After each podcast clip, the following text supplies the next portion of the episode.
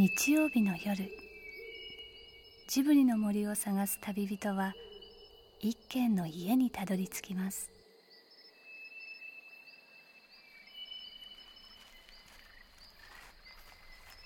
ジブリの森のラジオの川のほとり。そこに立つレンガの家はスタジオジブリ鈴木敏夫さんの隠れ家です。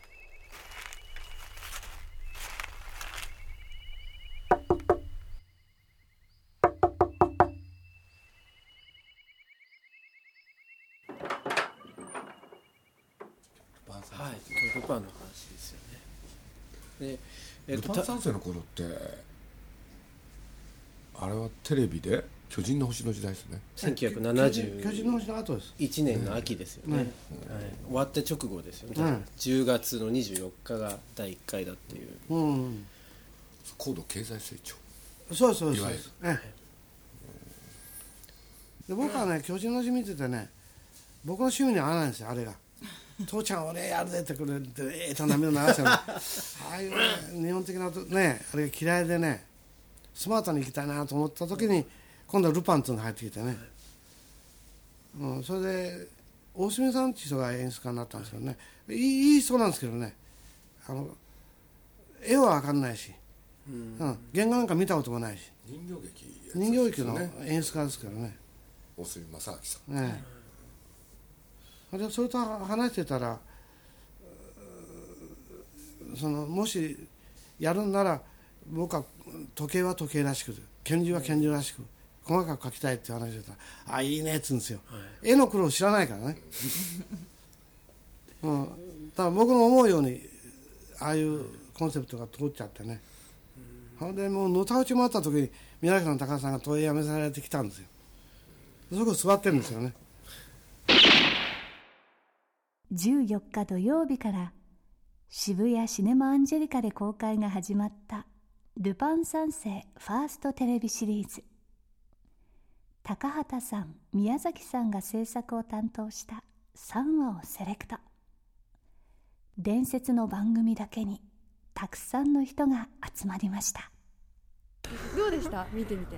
楽しかったですね久しぶりに見たのでまた新しく見ることができたと思います。フィルムが目当てだったんですけれども舞台挨拶もあると聞いて一ファンとして楽しめたんじゃないですかね。あのその当時やっていた「ルパン三世」ファーストシリーズっていうのを映画館で見てるっていうのがなんか不思議な感じがしました。そして今夜恋愛には先週に引き続いて作画監督としてルパンに参加した伝説のアニメーター大塚康夫さんがやってきました。鈴木さんも知らない高畑宮崎の意外なエピソードが聞けるということで読売新聞の依田健一さんジブリ出版部の田井ゆかりさんも駆けつけました。よくあの高橋さん皆さんやったっすよよくやったと思うんですよね。し仕事がないからね。誰か説得したんですかね。いや僕は説得じゃなかったうん、でも楠部さんが説得したんですね。あ楠部さん。他に仕事もないしね。ややどうやパクさんにその当時のことは聞こうと思うんだけどどういう心境でやったのかどういうチームワークでやったのかって僕はあんまり見てなかったんでね。忙しくて。もう他に関わらないって 高橋さんでもこの前そのこのルパンについてインタビューさせていただいたらすごく楽しそうに振り返ってらっしゃいますね。なんかいい思い出みたいな感じで、そうですね。えまあ一種気楽に無責任に、あねえ同じことをおっしゃってました、ね。はい。できたと思うんですけどね。過去になるとみんな楽しいんだよね。で引き受けた理由はとにかくお二人とも仕事がなかったってまさにおっしゃってましたけど。内容云々じゃないよもうみたいな、ね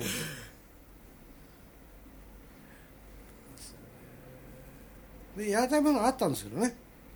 ピッピッピもと当然やりたかったしその準備もいっぱいしてきたし。だからその高橋さんがね日本アニメの高橋茂人さんか。あのハイジのハイジをやる時にね。じゃあ直接行かなかったんですよパクさんのとこ。なぜかね僕のとこ来てね一緒に来てくれと全部で僕はあんまり引き抜きっていうのは好きじゃなかったんでね、あのまあ企画なんですか？って言ったらハイジだっつうんだね。そしたら高橋宮崎小田部さん3セット揃ってるからね。あの人たちねやってもらったらどうだろうって。じゃあ説得してくださいって言うからでパクさんと宮さん説得してねあっち行きなさいって言ってエイプロの時ですね。ええプロの時。だから僕は裏番組で「サムライジャイアンツ」にやる羽目になってね。これは辛かったね。高橋さんと宮さんもエイプロにいたら侍ジャイアンツやってたと。だかそうです。ら侍ジャイアンツをやるかハイジをやるか。そうです。もうもうそれは決まってますよね。侍ジャイアンツやるわけはないです、うん、巨人の星の45%のね後追いだもんねですよね。夢をもう一度ですね。もう夢はもう一度なんですよ。だからもう僕は長間さんと喧嘩してねあの美意識が違うんですよ。だからえーそのバンババンっていうのがいてね雨が降る時に傘差しながら川上と話してねあの鉄ハうん、川上がね「万葉お前もやるよの」って言ったら目目目を合わせてね「とっつぁんぼやるで」って言うんですよ。でそんなねキザなことをね面と向いて日本人言わないだろうってね。だからその晩が去っていくのを遠目に見ながら独り言のようにね「晩お前もやるよの」って言ってねで去っていくのをその振り返りもしないで晩が「とっつぁんぼやるで」みたいなね、言うならいいけどね面と向かい合ってそんなキザなこと。そういうキザなの多いんですよ。うん。なんで大塚さんそういうの嫌いだったんですか、何なんでしょうね。その巨人の星とかね。侍ジャイアンツとかそういうの嫌いな理由嫌いは巨人の星はねポーズなんですけどね、こうやって立ってるんですよいつも。かっこ悪いと思ってたんですね。かっこ悪いと思うんですよ。でもよ世の中はそういうのはかっこいいっていう時代ですよね。そうそうそうね。それでそれであのなんとかなハイジの時なんかもねペーターとねハイジがね水でやっても物言わないですっと別れるようなあれが好きなんですよ でも それこそね僕らもう若かったんですけれどちょうど例えば東映もねアニメーションじゃなくて実写の方はえその鶴田浩二とかえね高倉健とかそうああいう人たちが演じたっていうのは どっちかっていうと巨人の星ですよね。巨人の星です、えそういうものが流行ってることに対してはどう思っえいてやもう本当不愉快でしたね、それからえ愉快えその面面と向いて言わないことをねえーその映像ではねあんなやるべきじゃないと思うんですよね。何なんですかね嫌いって。どっちかあの高橋さんにしろ宮さんにしろ嫌いですよね。嫌いですよそんなのね。それは嫌いっていう理由は何なんですかね。うーん自然じゃないから。いやらしいんですよ高い野球の球一個でね その大大男が抱き合って泣くっていうのはさバカバカしくて。バカバカしいんですよね。嘘くさいんだよ。自然じゃない。あのそ少なくとも日本にはそんなキザなこと言わないっていうかね。俺はお前を愛してるよなんてそんなこと言わないもんね、うん、あんなことをね面と向かって言うっていうのは例えば鉄腕アトムでね鉄腕アトムの今っての知ってます？今？今屋敷の今。あはいはいはい。今っていうのはさ大ホールみたいなんですよ。ダーンと柱が立って。でそ見た途端に嫌になるんですね。人間ってそんな大きなね部屋にね公会堂の中みたいな今にポポツンと座ってないよね。この間ねうんと BS2 でねあのアニメのあアニメ技術の進歩っていうテーマでね番組作るっていうんで呼ばれて行ったんですよ。前半がアトムなんですよ。後半がコナンなんですよ。でアニメ技術の進歩も何もありゃしないでね前半はね手塚先生万歳なんですよ、手塚先生がいかに偉大だったかっていうばっかりの話なんですよ。後半はまあ宮城さんがねいかに素晴らしいかっていう話でね技術の進歩っていう話はないんですよ。うん。でこれは僕はもうね一種ね諦めてるんですけどね。うん。日本人は人気で見るんですよ。技術じゃないんですよ。手塚さんだから素晴らしいっていうのはね大学教授までねインタビューするとあの技術はすごくすごかったってあんな技術がその以前に東映にもすでにあるでしょ。ねえ。で手塚さんはもう時間がないしそういう人もいないからあの最低のタイミングと最低の構図で最低の動きでね作ってるんですよ。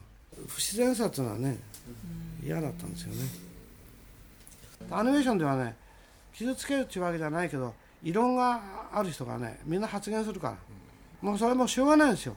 自分が持ってる個性で勝負しなきゃならないでしょ。そうすると押井さんと皆さんが一緒に仕事することありえないようにね。個々にやっぱりでその中に生きてるからね。高橋さんもあのようにね非常に理論的な人で理性的な人でしょ？だから話はねその東映の不遇時代にねしょっちゅう会議室言われてねあのその当時のね東映の幹部からね「君これじゃやっていけないぞ」って言うんですよ。で僕は謝るんですよ「申し訳ありません。頑張ります」って言ってね「なんで申し訳ありません」何言ってるんですか？似てる今ね言い方。こっちに言わないでこっちに言うんですよ。俺に言うなよって。言われて俺のパクのことも考えてね。謝ってるのにね。ねああなたごまかしてんじゃないかって。ね仲間川橋に下宿してて。毎晩パクさんの家行ってね。パクさん家であの明け明け明け方まで一緒に議論してそれから会社に行ったんですよ。いや僕だけや、ええ、一緒に泊まってねそれで朝東映の入り口の水道があるんですよ。も門の脇に。そこへこうやってああってこう水飲むんですよ。パクパクって言いながら。でパンを食うんですよ。でパクさんって名前なんです。皆さんはもっとフォーマルですね、ええ、ちゃんとしてなきゃいけない人間は。朝までどんな話して朝までどんなお話やっぱね世の中のことですね。うんあれがああだこれがこうだっていう。高橋さん昔からあんな怒りっぽいんですか？ね昔からです、ね、昔から怒るっぽい。なんで怒るんですかね？なんか知らんけどね。なんか知らないけど。突然怒るんだよね。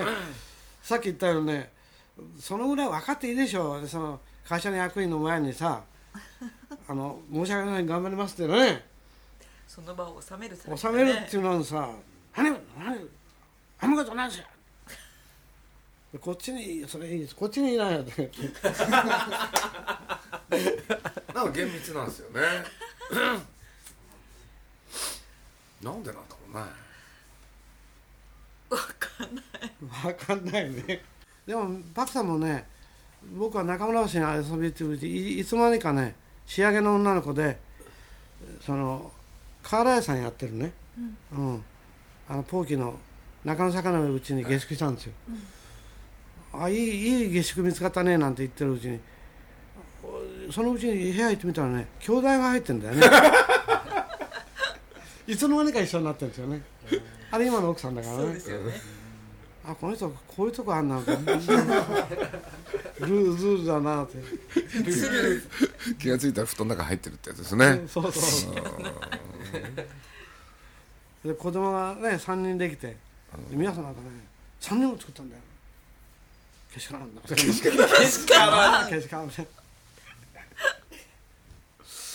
よくわかんないよね。いや前あのまあホホタルなんかって作ってる時、すごいねあれ遅れたじゃないですか、ええ。俺で間に合う間に合わないっていう時ねそれこそ徳間書店に尾形っていう人がいて、俺でまあ僕なんかも一緒だったんですけどね、尾形がね高橋さんになんとか早く作ってもらおうっていうんでそれでまあ話し始めたんですけどね。尾形ってまあねああいう人懐っこい人だったから、まあ最初にね「パパパクさん」っつって「怒んないでください」最初に言うんですよ最初に。それでね「いや怒んないでください」って言ったら高橋さん不機嫌になるんですよね。俺ね「何も怒ってないじゃないですか」ナウシカの最初のアニメージのね、漫画企画の時にね最初の鈴木さんがね小川さんを巻き込んでさ来て小川さん派手なんだよね。土下座してね。なんとかやってくださいって言って。で鈴木さんは土下座はしませんけど笑ってたけどね。ちょっと芝居がかった人です、そうですね。うん、でもあれはね尾形って珍しかったんですよ。あそうあの時。要するにナウシカの漫画がなんていうのかな皆さん始まってすぐにね、大変だからね中断したいって言い出したわけ、うん。でそれも一度や二度じゃなくて。ほんでまあちょうどあれホームズやってる頃でね。ええ俺で皆さん何しろ朝までホームズ作って、俺で朝家帰ってでそこから漫画を描く、ほん。でまた会社行くっていうね。ほとんど寝る時間なかったんです、でそれが毎月続いて俺でもうとにかくねこのままじゃね、お本当に死んじゃうと、うん。女房にもそう言われたと、だから漫画を中断したい。なんていう事件があったわけ。俺で今のねどうしようってことになってね、そしたら尾形さんがね、まあ、あの人あんまり芝居がかかっては実はいない人なんですけどね、ええあの時だけは。あそう。うん、あのー畳の部屋にね、うん。大塚さんが案内してくれてテレコムの。そしたらね土下座したんですよね。でもあの人なりきれない人だからね。こうやってあの土下座した一方でねなんか照れくさそうにしてるんですよ だから僕それよく覚えててねあこの人はやっぱりやりきれない人なんだなと思って。人はいろいろあるんですけどね。そしたら宮さんがさっきの話でね女房にもねこのままじゃねあなた死んじゃうわよってそう言われましたよ。なんて言われてねその一言ってのは重みがあったんですよ。それで沈黙があの時流れたんですよ、ねで誰かがなんか口引きらなきゃいけないでしょ、ねで僕ねなんか言わなきゃね。ね小川さんも黙ってるしね。で僕自分でよく覚えてるんですよついこんなこと言ってしまったんですよね。まだ死んでないですよね。あのすいません。先週と今週2週にわたってルパン特集をお送りする予定だったんですが今週もルパンに行き着く前に時間が来てしまいました。ということで来週も鈴木大塚汗まみれ対談をお送りしますどうぞお楽しみにスタジオジブリの、えー鈴木敏夫さんになります、えー拍手でお迎えくださいませ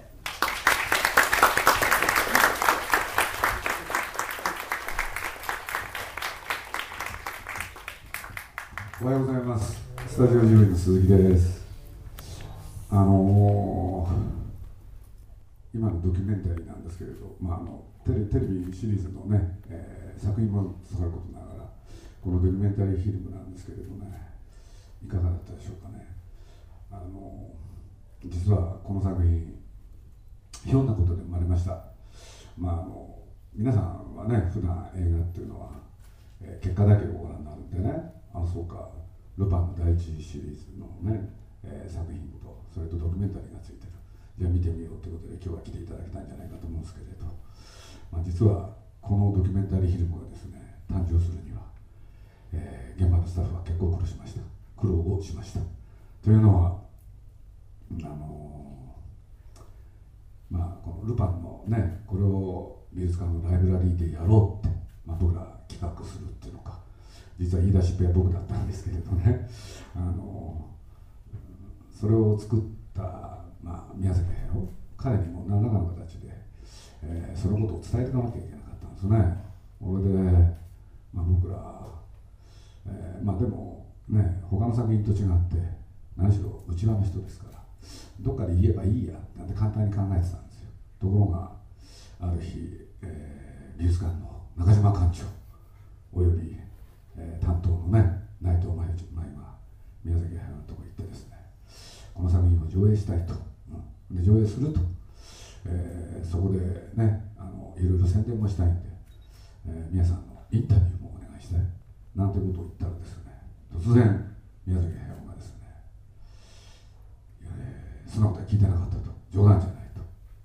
それは何でかっつったらまあいろんなね熟した思いがあったんですね。というのは今見ていただいてあのお分かりのように本当にやりたい作品だったのかというところで言うとそのスタートは実はそうじゃなかったわけですよ。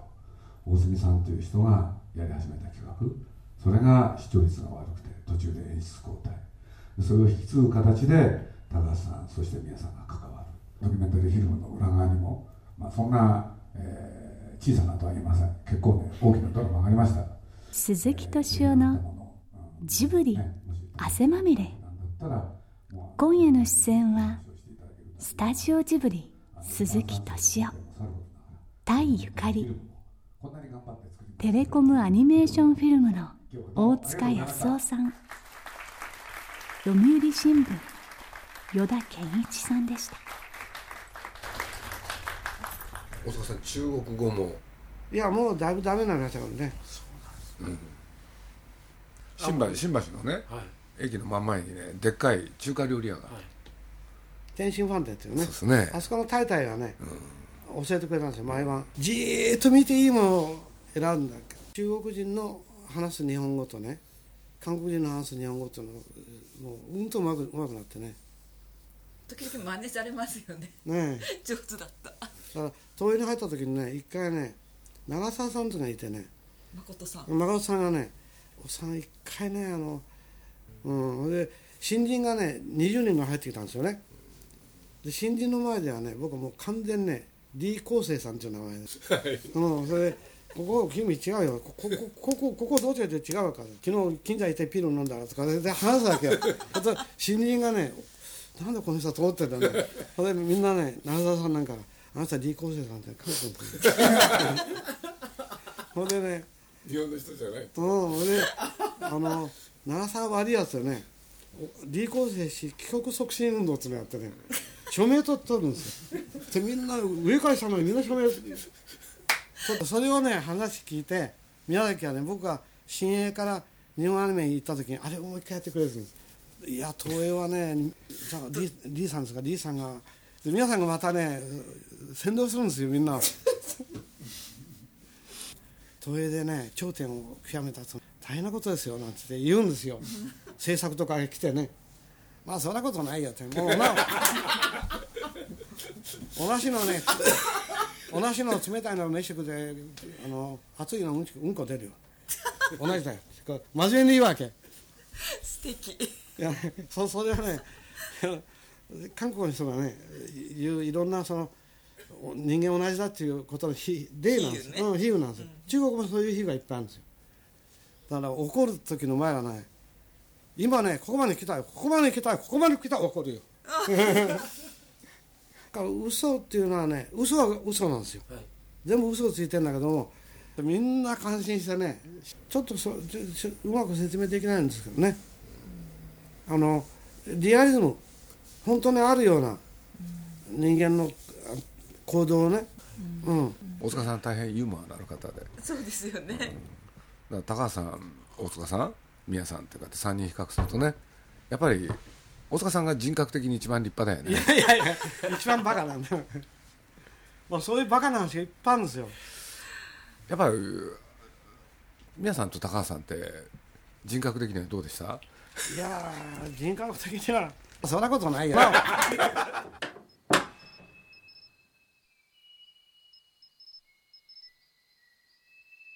この番組はウォルト・ディズニー・スタジオ・ホーム・エンターテインメント。読売新聞。ドリームスカイワード JAL 町のホットステーションローソン。アサヒ飲料の提供でお送りしました。